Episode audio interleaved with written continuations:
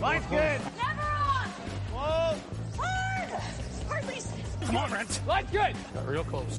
The hair high, right? Try and hit two thirds. Have they saved it for her? Yes, they have. Ooh, welcome to Game of Stones, everybody. I am Sean Graham Scott, alongside, as always, hello, Scott. Sean, you caught me taking a drink of water. There's a countdown for when I'm going to start it, though. Well, yeah, but it's like in TV when the last few seconds are silent, so the audio medium doesn't really, it's not really conducive to me hearing that. Anyway, how are how are you? I'm doing okay. How are you doing? Refreshed.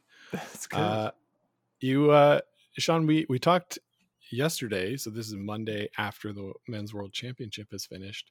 Uh, Sean, you said, "Oh, this this championship game, it's on too late. Yeah. I got stuff to do on Monday. I'm not going to stay up." right.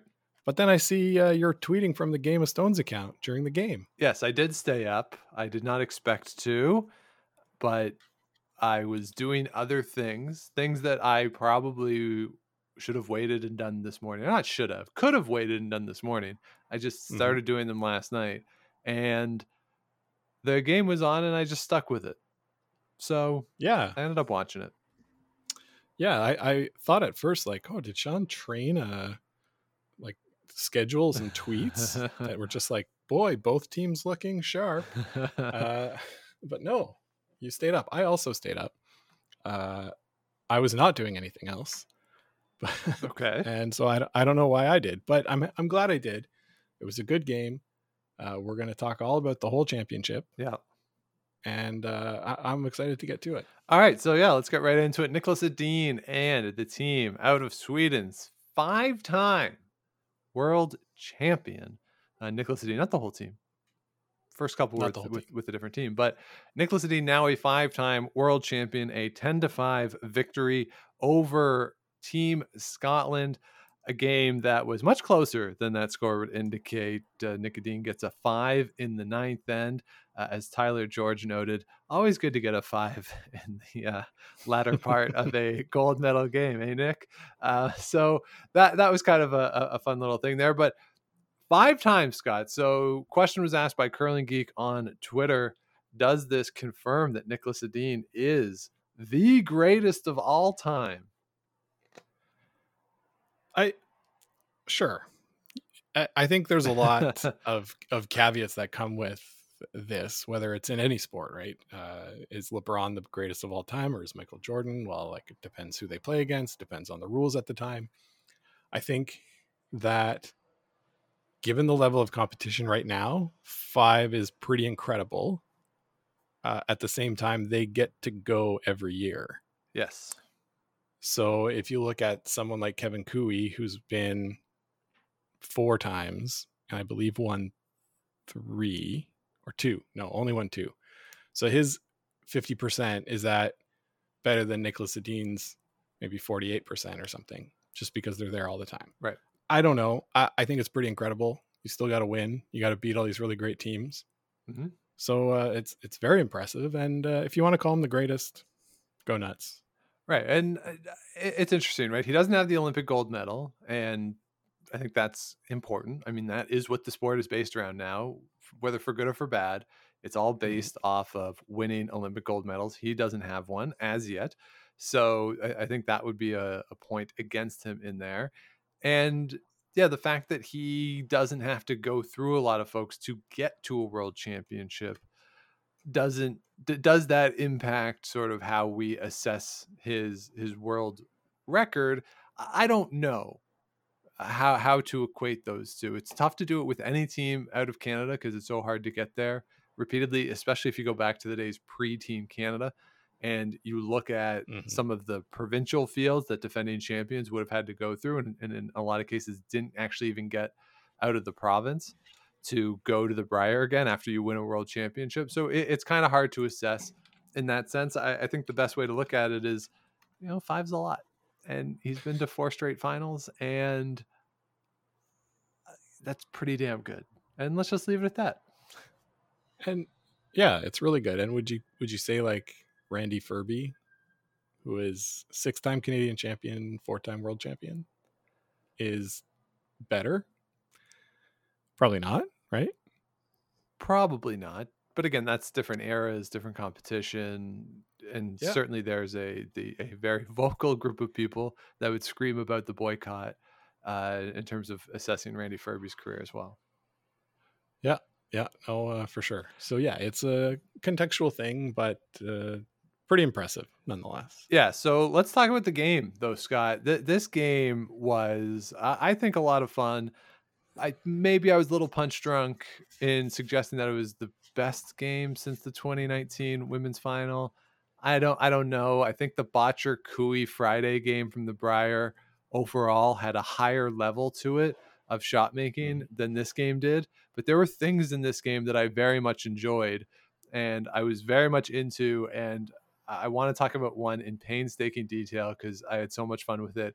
But Scott, what was your assessment of the game? I thought uh, there, like, it seemed to me like there was a lot of really good shot making, and it was small misses that give the chance to the to the other team. So, uh, I mean, I, I made notes through the game.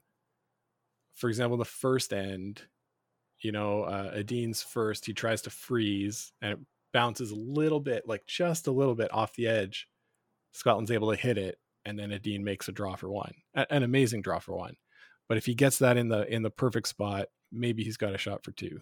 Right. Uh, there was another when uh, uh, Bruce Bruce's first, like in the eighth end, he sort of wrecked coming around a guard.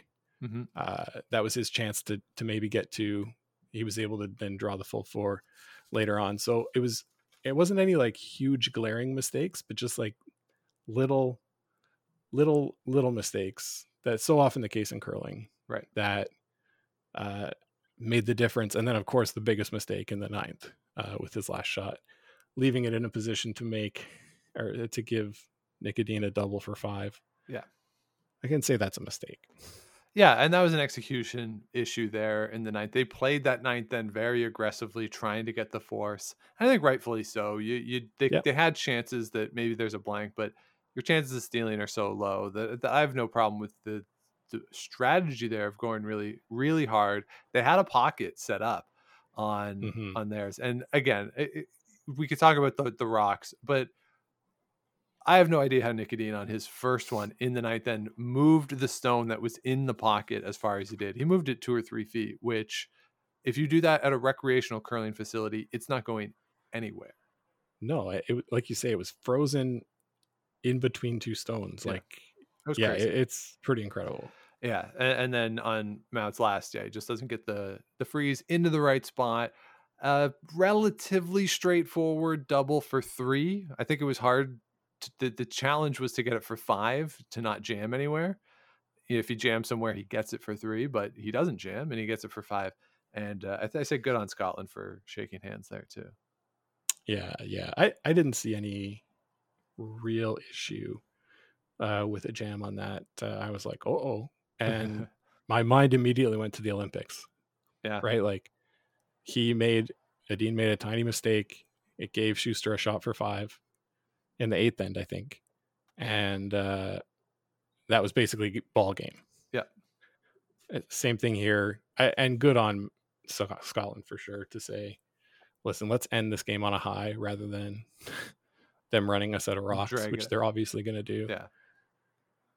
Yeah. So yeah, So, all right, Scott, I want to talk about though the fifth end, and I want to talk about this in detail because this end made me so happy, and I was so impressed by it for both teams because I don't think anybody missed a shot in this end, and it was so impressive what to me Scotland was able to do in this end, and it's the sort of thing that we talked in the preview or, or in the mixed doubles the Greg Smith shot from the Brier that gets on 1v1 that gets retired as the 1v1 champion everyone loves it and it, it's a fun shot like don't get me wrong great shot absolutely I think this Heidick shot the draw in the mixed doubles was harder and better but it's not going to get the same mm. attention as what Greg Smith was able to do. The same thing here in the fifth end. This whole fifth end was brilliant by Team Scotland and by Team Sweden, but I want to focus on Scotland here.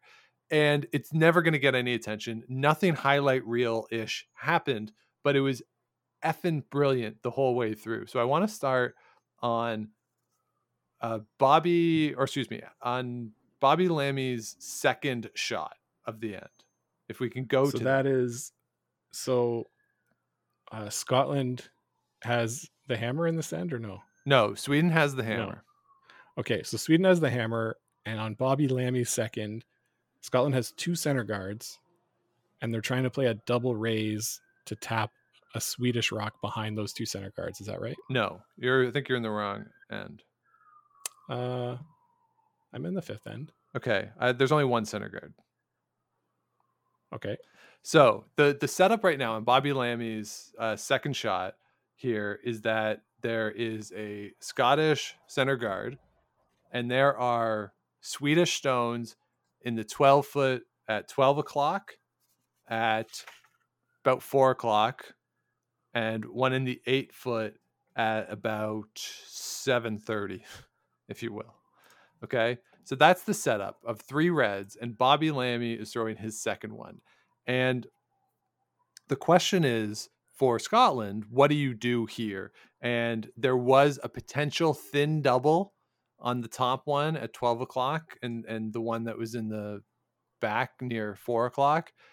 And the front end yells this down to Bruce Mouat and says, Hey, like there's that really thin double. If you hit what you can see, you probably get a double that way. Maybe a triple, but probably not. I don't think the angle was there. And Bruce Mouat says, no, let's hit this back one, which is shot stone right now, roll behind the 12 o'clock stone and sit there. So Bobby Lammie with lightweight, sort of a, a barrier weight, does that, rolls behind. And then Nick Edin on the Swedish shot, they come around, hit it, but because it's kind of buried behind everything, it rolls over. And now the two stones for Sweden are grouped at the four and five o'clock position in the 12 foot. Yes. This is where it gets great to me because on Grant Hardie's first one, Scotland goes after the one at the top at the 12 o'clock position. Again, lightweight, uh, just a little more than hack. They come around perfectly judged, perfectly swept, total team shot, and then they roll over in front of the Swedish Stones. And what was brilliant about this is that the double was a gimme. They could have made a double on the back ones, and it would have been mm-hmm. just an absolute gimme. No more calls. Like that's it. And they're gonna get probably only give up two in that scenario. But that's those two aren't the rocks that are hurting you, right? Yep. Uh, because if you play that double and Edin comes around again, then then you're in a lot of trouble. Right. So Oskar Eriksson hits the stone that Grant Hardie threw, and now you have three ones, three shots in the 12 foot for Bruce Mouat on his first. And they're kind of on a diagonal line through the 12 foot that Bruce Mouat can see. So he plays at the stones. And they kind of jam up and he only gets rid of one of them. But it's got yeah. the patience of that to wait three shots to throw out big weight something at the Redstones to me was so effing impressive. The patience mm. of that, and then the execution of these soft weight shots to group all of these stones together. I, I was so impressed by it. Yeah, and they were playing very patient curling all week. I think I saw them throw, you know, draws to the wings behind the tee line or uh, in their uh, in their game against Canada, or maybe it was is the last round robin game. I think they they were playing come arounds around, you know, like two corner frozen rocks in the top eight foot. They were playing like around it. Uh, real, real patient team Scotland this week. So j- just before I go on, Sean, the, Lammie's first shot in five was a, a double tap that missed the Scottish the Swedish stone. Okay. So it ended up with one guard. You're right. Right. So I, yeah, I was just so uh, just so very impressed by the ability for them to be patient, to take the time, and eventually they get a force out of this. And in the moment, I tweeted that so many teams would have given up multiples there because they would have gone for something big weight when you're facing the three, try the thin angle, try another run back, something. But the patience of this team to just group the stones together, eventually you get that double later on with the other stone now that jams in a not threatening position to you at all. And you mm-hmm. are then able to be behind your center guard to a point now where Nick Edin on his first one has to try to draw in behind. And then Bruce on his first, he's able to chase uh, with a beautiful lightweight shot. Again, that's another yeah. full team shot. And then it forces Nick to throw the opposite turn on his last one to get the single. Hmm. So, yeah, just a brilliant series of shots by Scotland and by Sweden to be able to respond in kind to the pressure that was put on them. Yeah, that's right. So after uh, after the double that they made, that they were trying the triple, uh, it was like sort of a board weight run back on Edin's draw that went in behind the center guard. Yep. Was in a perfect spot. Then Edin draws that it looked pretty perfect to me. But like you say, Bruce was able to come down, chase it, and tap it through, just through, sit the two, and then Edin had to make uh, a pretty good draw for one on the opposite path. You're right. I didn't think about that, but uh, that that's yeah, that's a big deal, right? You're yep. comfortably, you've just played one side and now you got to switch to the other. Yep. Yeah, very interesting. Yeah. So for me watching it, I, I I'll take ends like this over Hulk Smash any day of the week. And none of those shots that were in that fifth end would make a highlight reel. None of them. And yet, no. to me, that was the most brilliant end of the game for both teams for Scotland on the strategy and the patient side, and for Sweden being able to execute. Uh, like n- really, the last ten shots of the end were made perfectly, exactly as called, and it was just a masterclass of curling. And I was so into that end, and that's really why I stayed up, is because that end to me was so great. Hmm.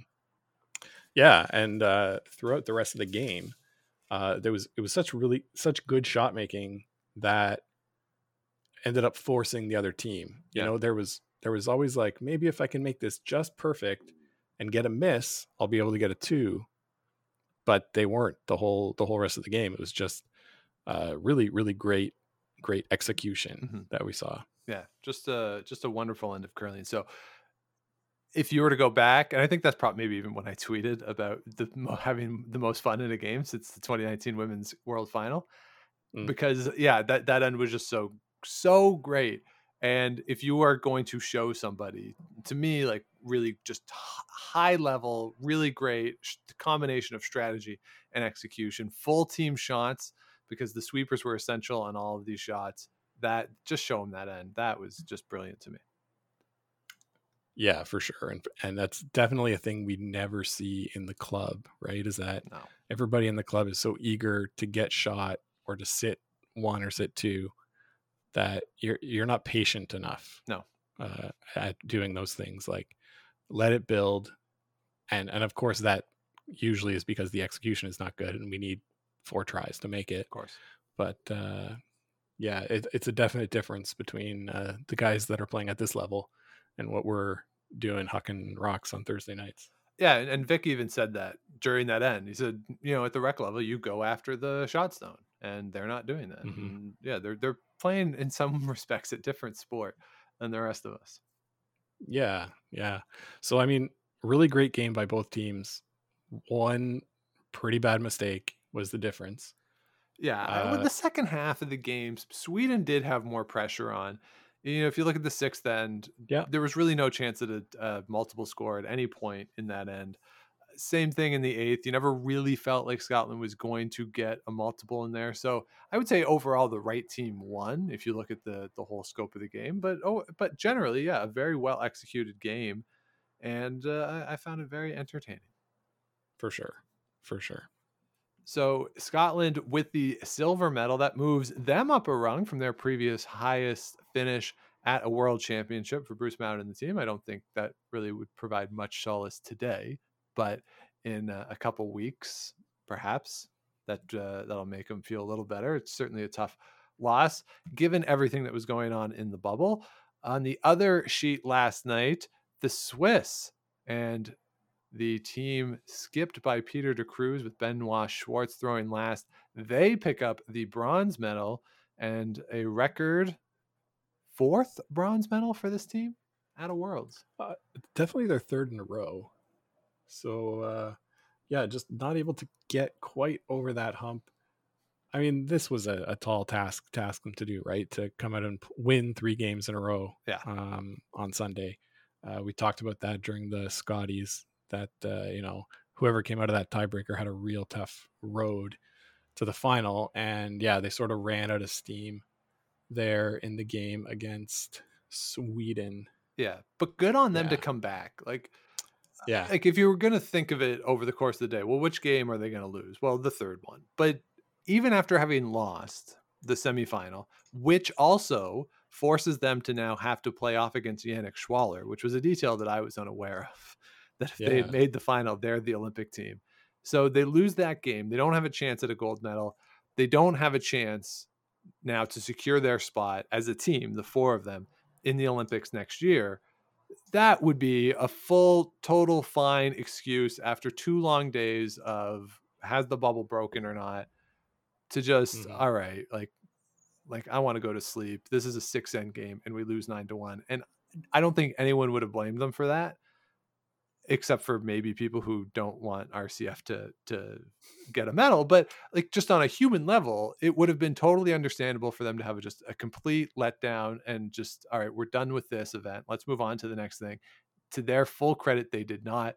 Came down to the end nip and tuck the whole way. So full credit to team switzerland and the four of them because i don't know if i could have done that in the same spot.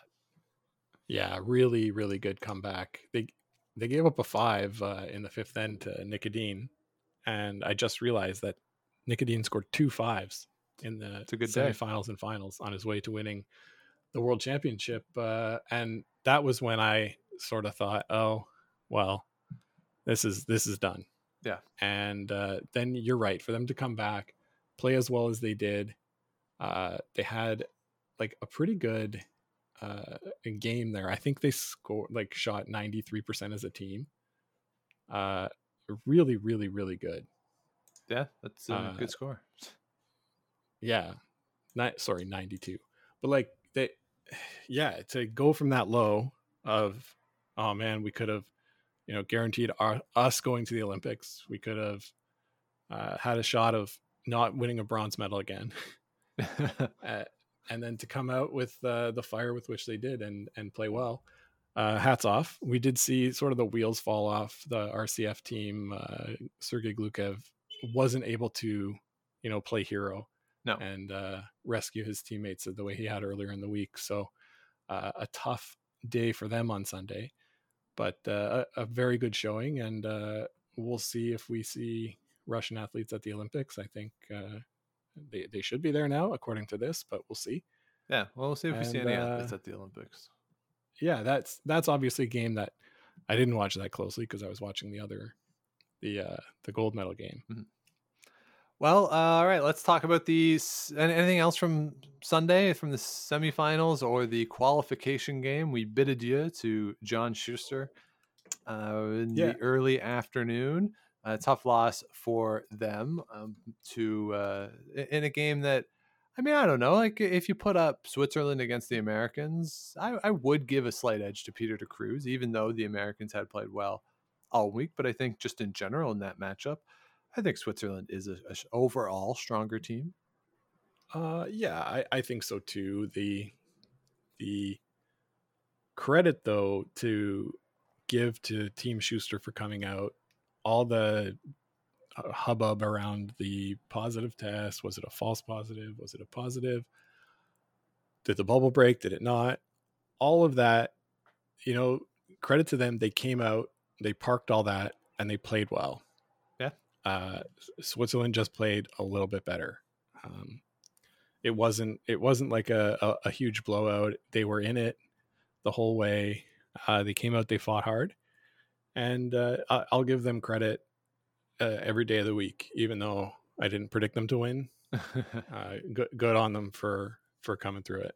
Yeah, yeah. Uh, no, no argument there.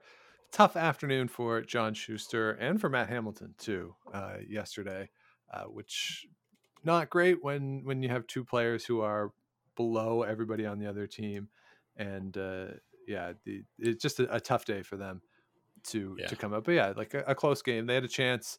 Uh, they gave up the two and nine to go down two points, and you heard on the stream that uh, John Shuster was saying to the guys, "Hey, we we've scored more threes than anybody else this week, so let's just go do it again." And I love that Let's attitude. go do it. So Yeah, yeah. And Sean, do you want to talk at all about uh, the decision by TSN not to air that game? yeah, so so let's talk about it. We we did a a broom stacking with Jonathan from Rocks Across the Pond after the semifinal or after the qualify. I don't I don't even remember what game it was After the qualification game. Uh, so we did a we did a broom stack. So I'm assuming that everybody who's listening to this is aware of what happened. That after the game on Friday night, there were reports of a positive COVID test, and that turned into positive COVID tests, plural, and that all the games were suspended on Saturday. There was a press conference about 5:30 Eastern time on Saturday afternoon, just describing what had happened and that they had hoped to be able to play on Sunday. As of Sunday morning, there was still no news that had come out, and then it was announced that the games would start at 11 o'clock local time on Sunday morning with the U.S. Switzerland game. The semifinals would be played at four o'clock local time, and then the final and bronze medal game at nine o'clock local. Four positive tests from four different teams and one of which was that later confirmed to be an American player. And John Shuster confirmed after the game that it was Chris Plys who was the one who tested positive. Everybody who tested positive, the report out of the World Curling Federation, the, the release that they put out, was that every one of those players subsequently tested negative on Saturday. And in in partnership with Alberta Public Health, it was decided that the games would go on. Now, TSN decided not to show the American and Swiss game, citing the health and safety of the crew. So there clearly was some apprehension on the part of the crew to be on the ice with a player who had tested positive.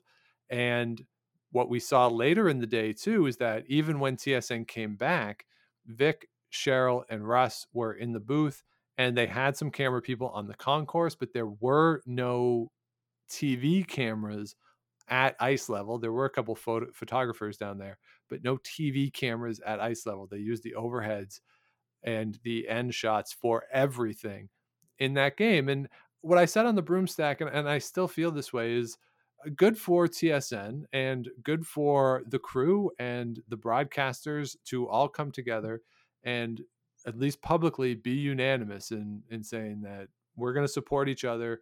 We're not comfortable, so we're not going to broadcast this game. So I, I think it was a, a good sign of of partnership and teamwork of everybody at TSN. And I know those folks get really tight, uh, especially probably this year in the bubble. And coming mm-hmm. together like that, I, I took it as a good sign. And I kind of just appreciated that TSN and Bell were supportive of their people in that moment. Yeah, I agree. I agree. I think that the health and safety of your employees is paramount and the answers that they were given wasn't good enough for the standard that they had set and as a result made what what I'll say is the right decision but uh, a, a decision that maybe some people didn't like uh, but at the same time we we were able to watch that game on on YouTube here in Canada. So uh, so that was also also good. Yeah. um, yeah and and when they came back i i was a little surprised that they didn't have the the camera people on the on the ice but uh, don't uh, don't begrudge them that at all No. uh, for a lot of these curling events sean it's the same camera crew uh, that tsn uses that sportsnet uses Yep. so uh, you know they'll be gearing up to cover the slams uh, later this week, and so uh, I'm sure didn't want to put themselves in any risky position, um, especially with that event coming up so soon. Yeah, and if you want to get a bit of an insight into how that kind of works, Andrew Stokely, when we talked with him last summer, who's a sound guy, who has done stuff for TSN, he's done stuff for Sportsnet, he's primarily right now doing Blue Jays and uh, I don't think had the greatest of days on Saturday. but uh, uh, if you want to get a sense of kind of how that works, how you go between companies when certainly on air can uh, on air talent doesn't do that, but uh, these guys who or these men and women who work on the front lines of the event, if you will. Uh, they, they do it all the time. So go back and listen to that discussion with Stokely, and he kind of explains that I think better than we could because that's what he does. That's his career. So so yeah, so Mhm. you will see a lot of the same folks staying in the bubble for the Grand Slams coming up. But uh, but overall, I think that that was a really tough situation. Just in general, you get these positive tests, and, and I'll just reiterate what I said on the broomstack. I, I was stunned to learn that they weren't doing daily tests. I think they they should have been doing that. The exit testing for the teams who need the negative test to go home, that makes sense. That sure, of course, you're going to run them then, but I think just be more proactive than you need to be. Run the test throughout. Uh, That's what surprised me about it.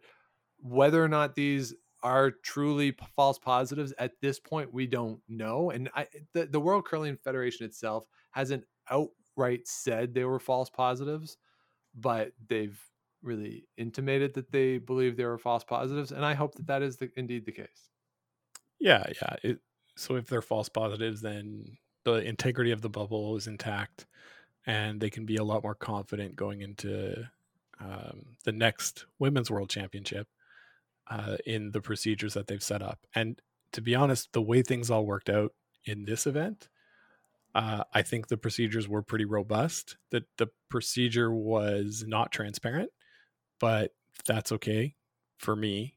Uh, I don't I don't need to know everything as long as uh, the athletes who are there feel safe um, and and feel yeah safe and able to do their job. The, the with the, slam starting, you know, it's not curling Canada run event, so we'll see what uh, it, what if any changes to the procedures there will be. Right. Uh, I I don't know at this point.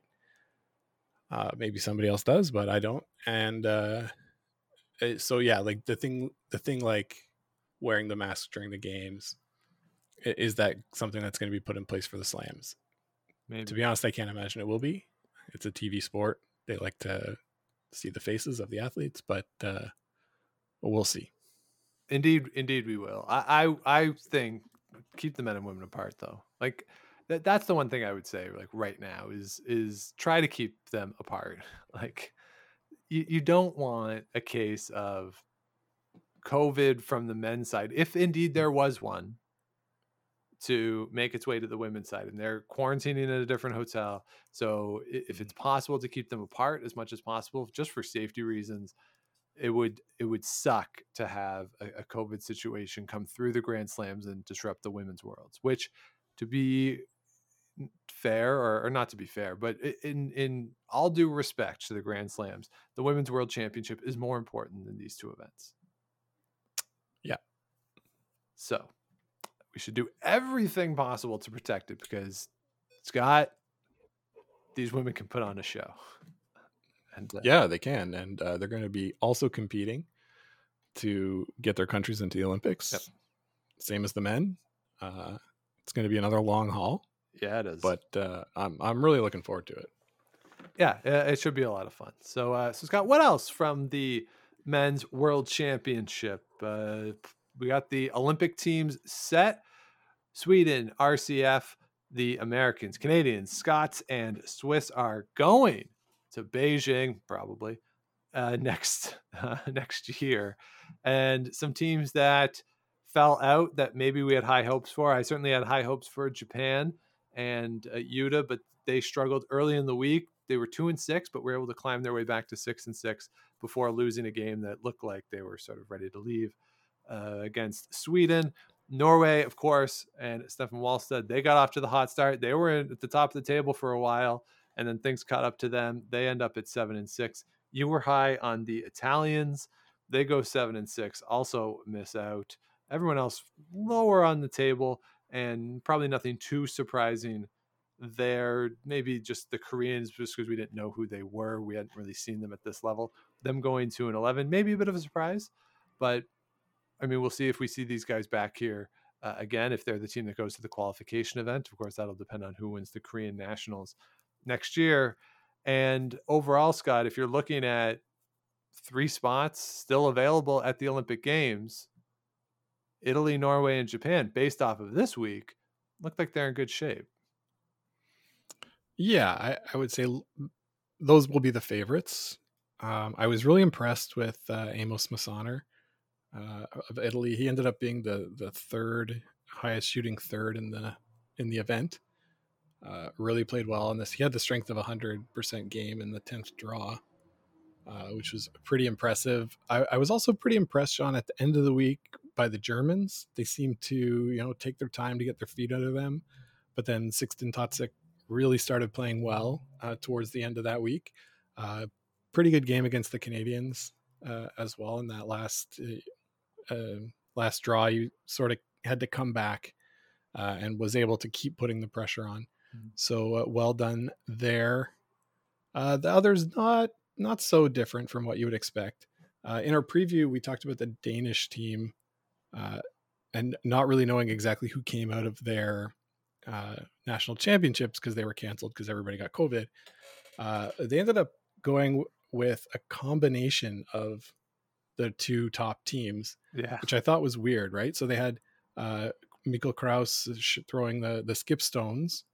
They had uh, uh, Thune, uh, Tobias Thune, uh, throwing third, and so those two both skip. Yeah, the teams and then throwing or throwing the second rocks but skipping the game was Mads. Uh, was Mads Nørgaard. Yeah. So, so uh, that that was a weird choice, right? It was sort of like, uh, let's not prefer one of these two skips over the other. Let's just throw somebody else into it. Yeah. Uh, what did you think of that Uh, strategy? not a great idea to have guys who haven't played together. Take two guys who are skips and don't let them skip. Made no sense. Yeah. Like, it, it's not a recipe for success. No, no, for sure. So I, I, I mean, I'm sure they'll look at that uh, and, and, see how they can improve moving forward. But uh, I think you're right. Those those three spots pretty secure for those three countries we we mentioned. I was pretty impressed by China too. They they took their time to get a feel for the ice, but I think they did get better towards the end of this event.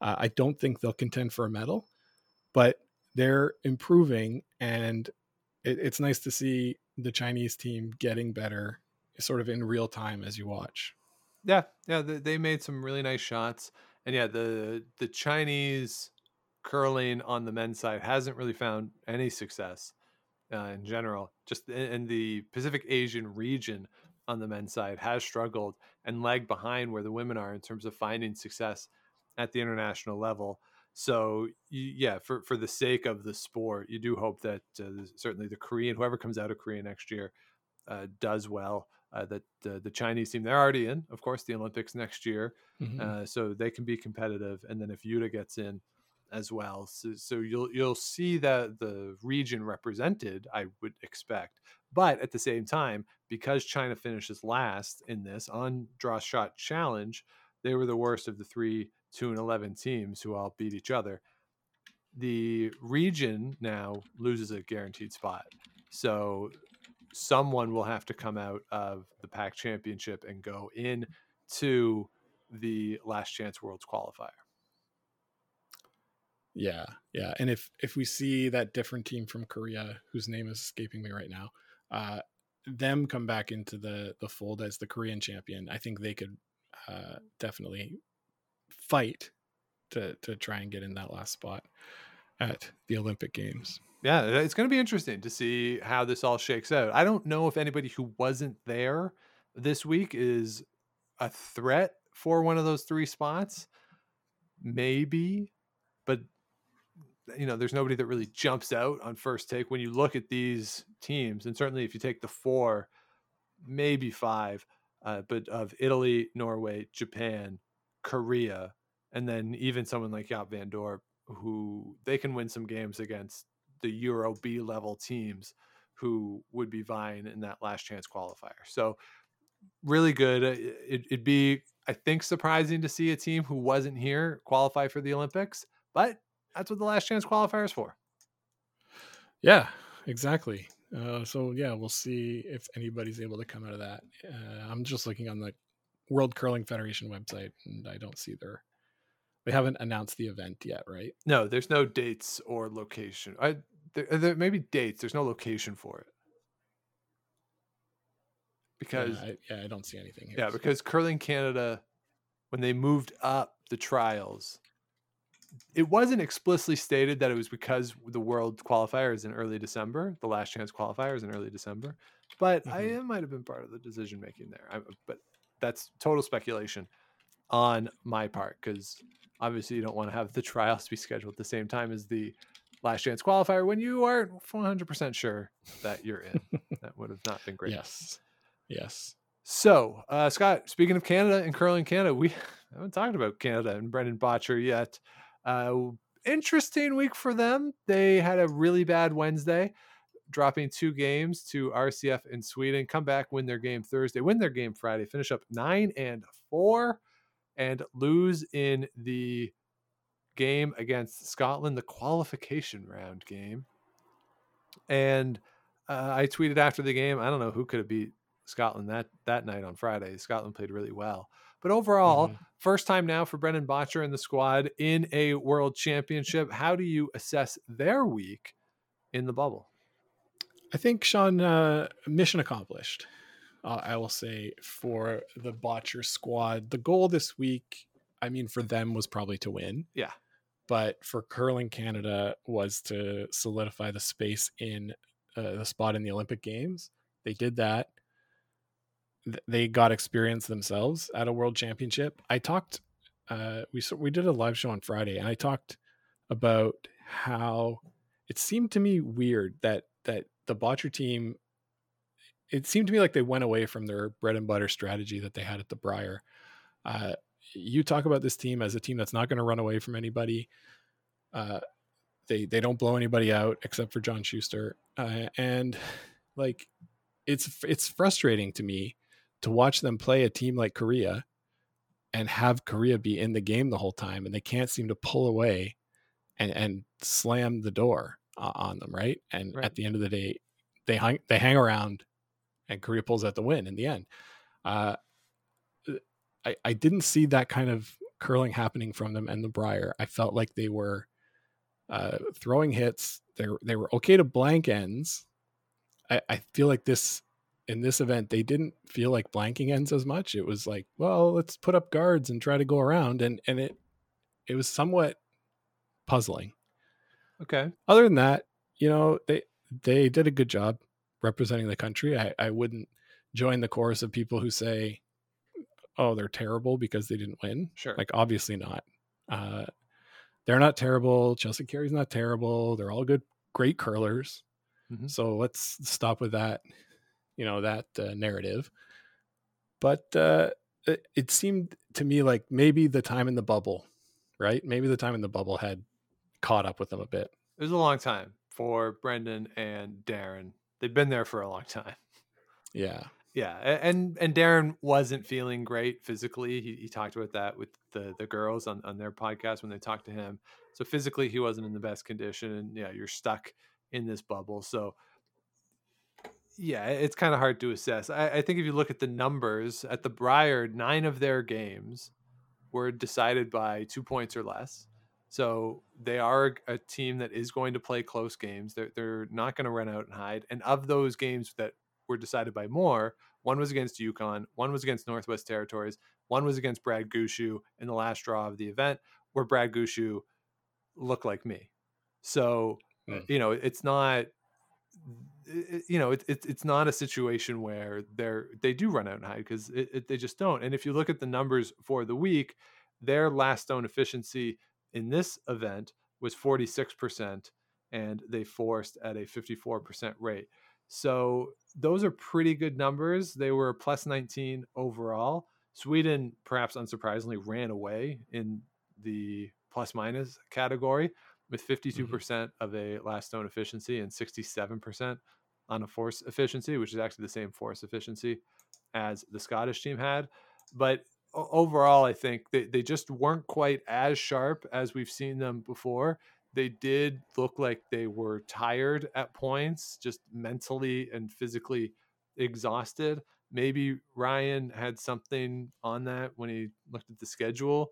Uh, I'm still not fully sold uh, on the schedule itself being a factor, but it, it just it's not they, they didn't play to the to their absolute best but you also have to remember that there are teams there who are trying to ensure that you don't play to your absolute best you know the other guys drive nice cars too as the saying goes in, in professional sports so Yeah. I, I think overall probably a little disappointing for them personally and certainly below where i thought they would finish in this field i, I picked them to win and so in that regard, I- yeah, I'm a little surprised, but I don't think that when you look at the field, when you looked how how everything played out, I would not call this a disappointing week for the team. I would certainly think that Curling Canada would view this as a hurdle that was gotten over. I don't think Curling Canada would necessarily call it a successful week. I don't think the Bottcher team would either because they went in and they would have wanted to win. So I wouldn't necessarily call it a win. I will just say that the first time they went to the Brier, they were three and eight and looked completely out of their depth at that time. Their first time Mhm. at this event, they went nine and four and did not look out of their depth at all. And the first time they went to the Brier was four years ago, five years ago. So the total growth of this team is very impressive in a short amount of time. And Brendan Bottcher still has yet to probably reach the prime of his curling career. Yeah. And and Sean, looking at the statistics, he was the number one skip uh all week. So It's pretty good. the the the shots that he was missing were just the ones he was missing at the wrong time. Yeah. You know, a, a roll off here, uh, a little too heavy there. Uh, that that gave them the the games that they lost. Now, I mean, even if they had beat Korea, which you would expect, and everything else had gone the same, they would have finished third and played Switzerland. So, Right. you know, uh, it, it was going to be tough no matter what. Every team that made the playoffs there was uh, good, or at the very least hot this week. So, yeah, I, I mean, you play tough teams, you're going to lose some. Yeah. That's the way it goes. Yeah, I think gone are the days of people going undefeated through these fields. Maybe unless you're Rachel Homan. Uh, Maybe. But even even Anna if you look at when she did it, it's still what, six years ago, yeah, that's true. right? And nobody's Yeah. really, I, I think, come close to it since. Maybe there's been a one loss team through it, but it, it, it's hard to run through these fields. And if you look at the game Friday night too, nip and tuck the whole way. I think overall the the Scottish team was a little better uh, overall. And Mhm. when you look at the last shot that Brendan Bottcher went to throw, that was one where he, I mean he saw it and he sees angles, one of the best in the world, no no question about it. But I didn't quite see what he saw, and I don't think Darren saw it either. Uh, but they did what I think is, of course, the right thing. You defer to the person throwing; he sees it.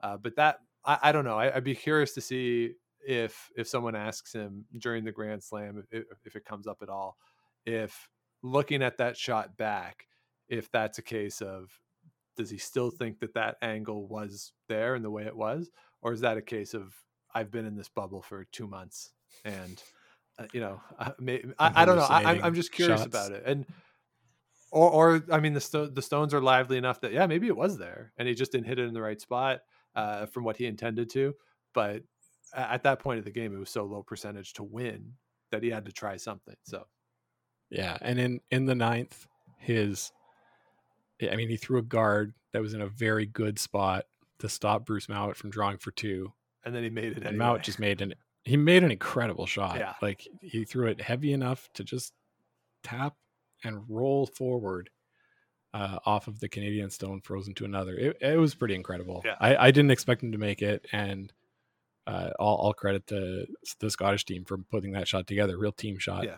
Brilliant. on that one. Yeah, uh, absolutely. And another one that's uh, that that'll probably make a highlight, but I don't think just seeing the stone in from the hog line, you would appreciate how hard that was. No, no way. Yeah, very No way, that was really- stuff. Really hard. Really good. All right, well, Scott, anything else from the World Championship that you want to talk about? Well, Sean, probably we should talk about our picks. No. We could. I uh so I had Canada, as I mentioned, to win.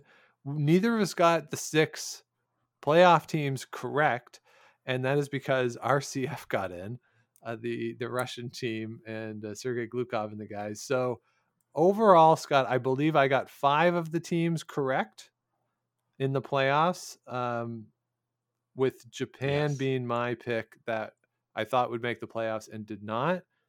And I believe you got four right. I did, yeah. Uh, U.S. I, I thought that there was too much time off for Shuster, and uh, I was wrong. Yeah. huh And yeah, RCF. I don't think anybody picked them.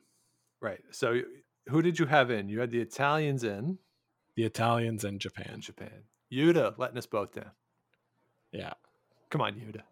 we'll have to let him know about that. yeah, I'm sure he's very concerned about what we think about our yeah, and then. I I had picked uh, I had picked Scotland to win. yes. I thought it was Bruce Mouat's time, and uh, you know, it was just uh, one five ender short. Yeah, he came he came close. So uh so there you have it. Neither of us got this one right on the numbers, but not terrible either, I don't think. Uh, so Scott, how did you do on your wagering on this event? So I I made money Nice. on Nicholas Edin winning. So All right. that's that's good. That's that's all that matters, right? Would I you have made money. without the matching offer that you got? Um, if I had bet the same amount on Nicholas Edin, then yes, I still would have. Okay.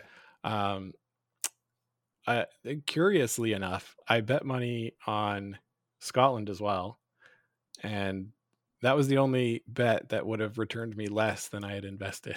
Right. so uh, I, I wasn't too sad when uh, Edin popped that five ender. Yeah, making money. That's all it takes, right? That's it. Just that easy. I'll probably just withdraw it all and buy Game of Stones merch. So That's fine. I'll take it. yeah, I like it. So uh so yeah, so there you go. Scott made money and uh even though his picks were worse than mine. Weird. Uh, c'est la vie. Yeah. Of course I did not wager on the event. As you know, as a member of the media, Scott, of course, I have to remain impartial on all these things. Oh dear. so uh, so there you have it our recap of the men's world curling championship if you want a little more in depth on our thoughts about the potential of the bubble breaking do head over to podcast we did broomstack as i mentioned with jonathan from rocks across the pond yesterday and that was pretty much entirely devoted to the situation on covid so if you want more detail than what we talked about here, you can find it on the Broomstack, which is still available in the video section of the page. So this one, though, we wanted to focus mostly on the rocks themselves and the men who were throwing them all week. Uh, yeah. All right. Good contribution, Scott. So that'll do it for this episode. Thanks, everybody, for listening. If you have not yet, please do subscribe to the show wherever it is you get your podcast. Do the likes, the ratings, comments, all that fun stuff. Helps other people find the show and keeps us chugging along here. And of course, do follow along on social media at Game of Stones Pod on Twitter and Instagram. You can find Scott at Scott Lakes TV. I am at the Sean Graham. Let us know what you want to hear on the show. Get in touch. Game of Stones Podcast at gmail.com and head on over to Game of Stones gameofstonespod.com. All the past episodes are there. Plus, as Scott mentioned, the merch. I got my hoodie last week and my toque just in time for spring. I really like the hoodie. It's super comfy. I was laying down watching the game last night, all sort of snuggled in my new Game of Stones hoodie, and it was delightful. And Scott, you have just done the latest monthly donation to Sandra Schmirler and Food Banks Canada. So once we get some new orders, we will continue that and uh, get some new donations in. Yeah, looking forward to that. All right, so that'll do it for the worlds on the men's side. We will do something for the Grand Slam at some point. Uh, so do keep an eye on the feed for something associated with the first Grand Slam, the Players Championship, coming up this week. I can't remember who sponsors it. Somebody. But it's the Players Championship that gets going later this week out in the bubble. It'd be fun to see some more new faces and some returning faces heading back to Calgary. So we'll be there to follow along with you. So do keep an eye on the feed. But until we talk to you again, keep those brooms on the ice and don't dump that intern. Make the final.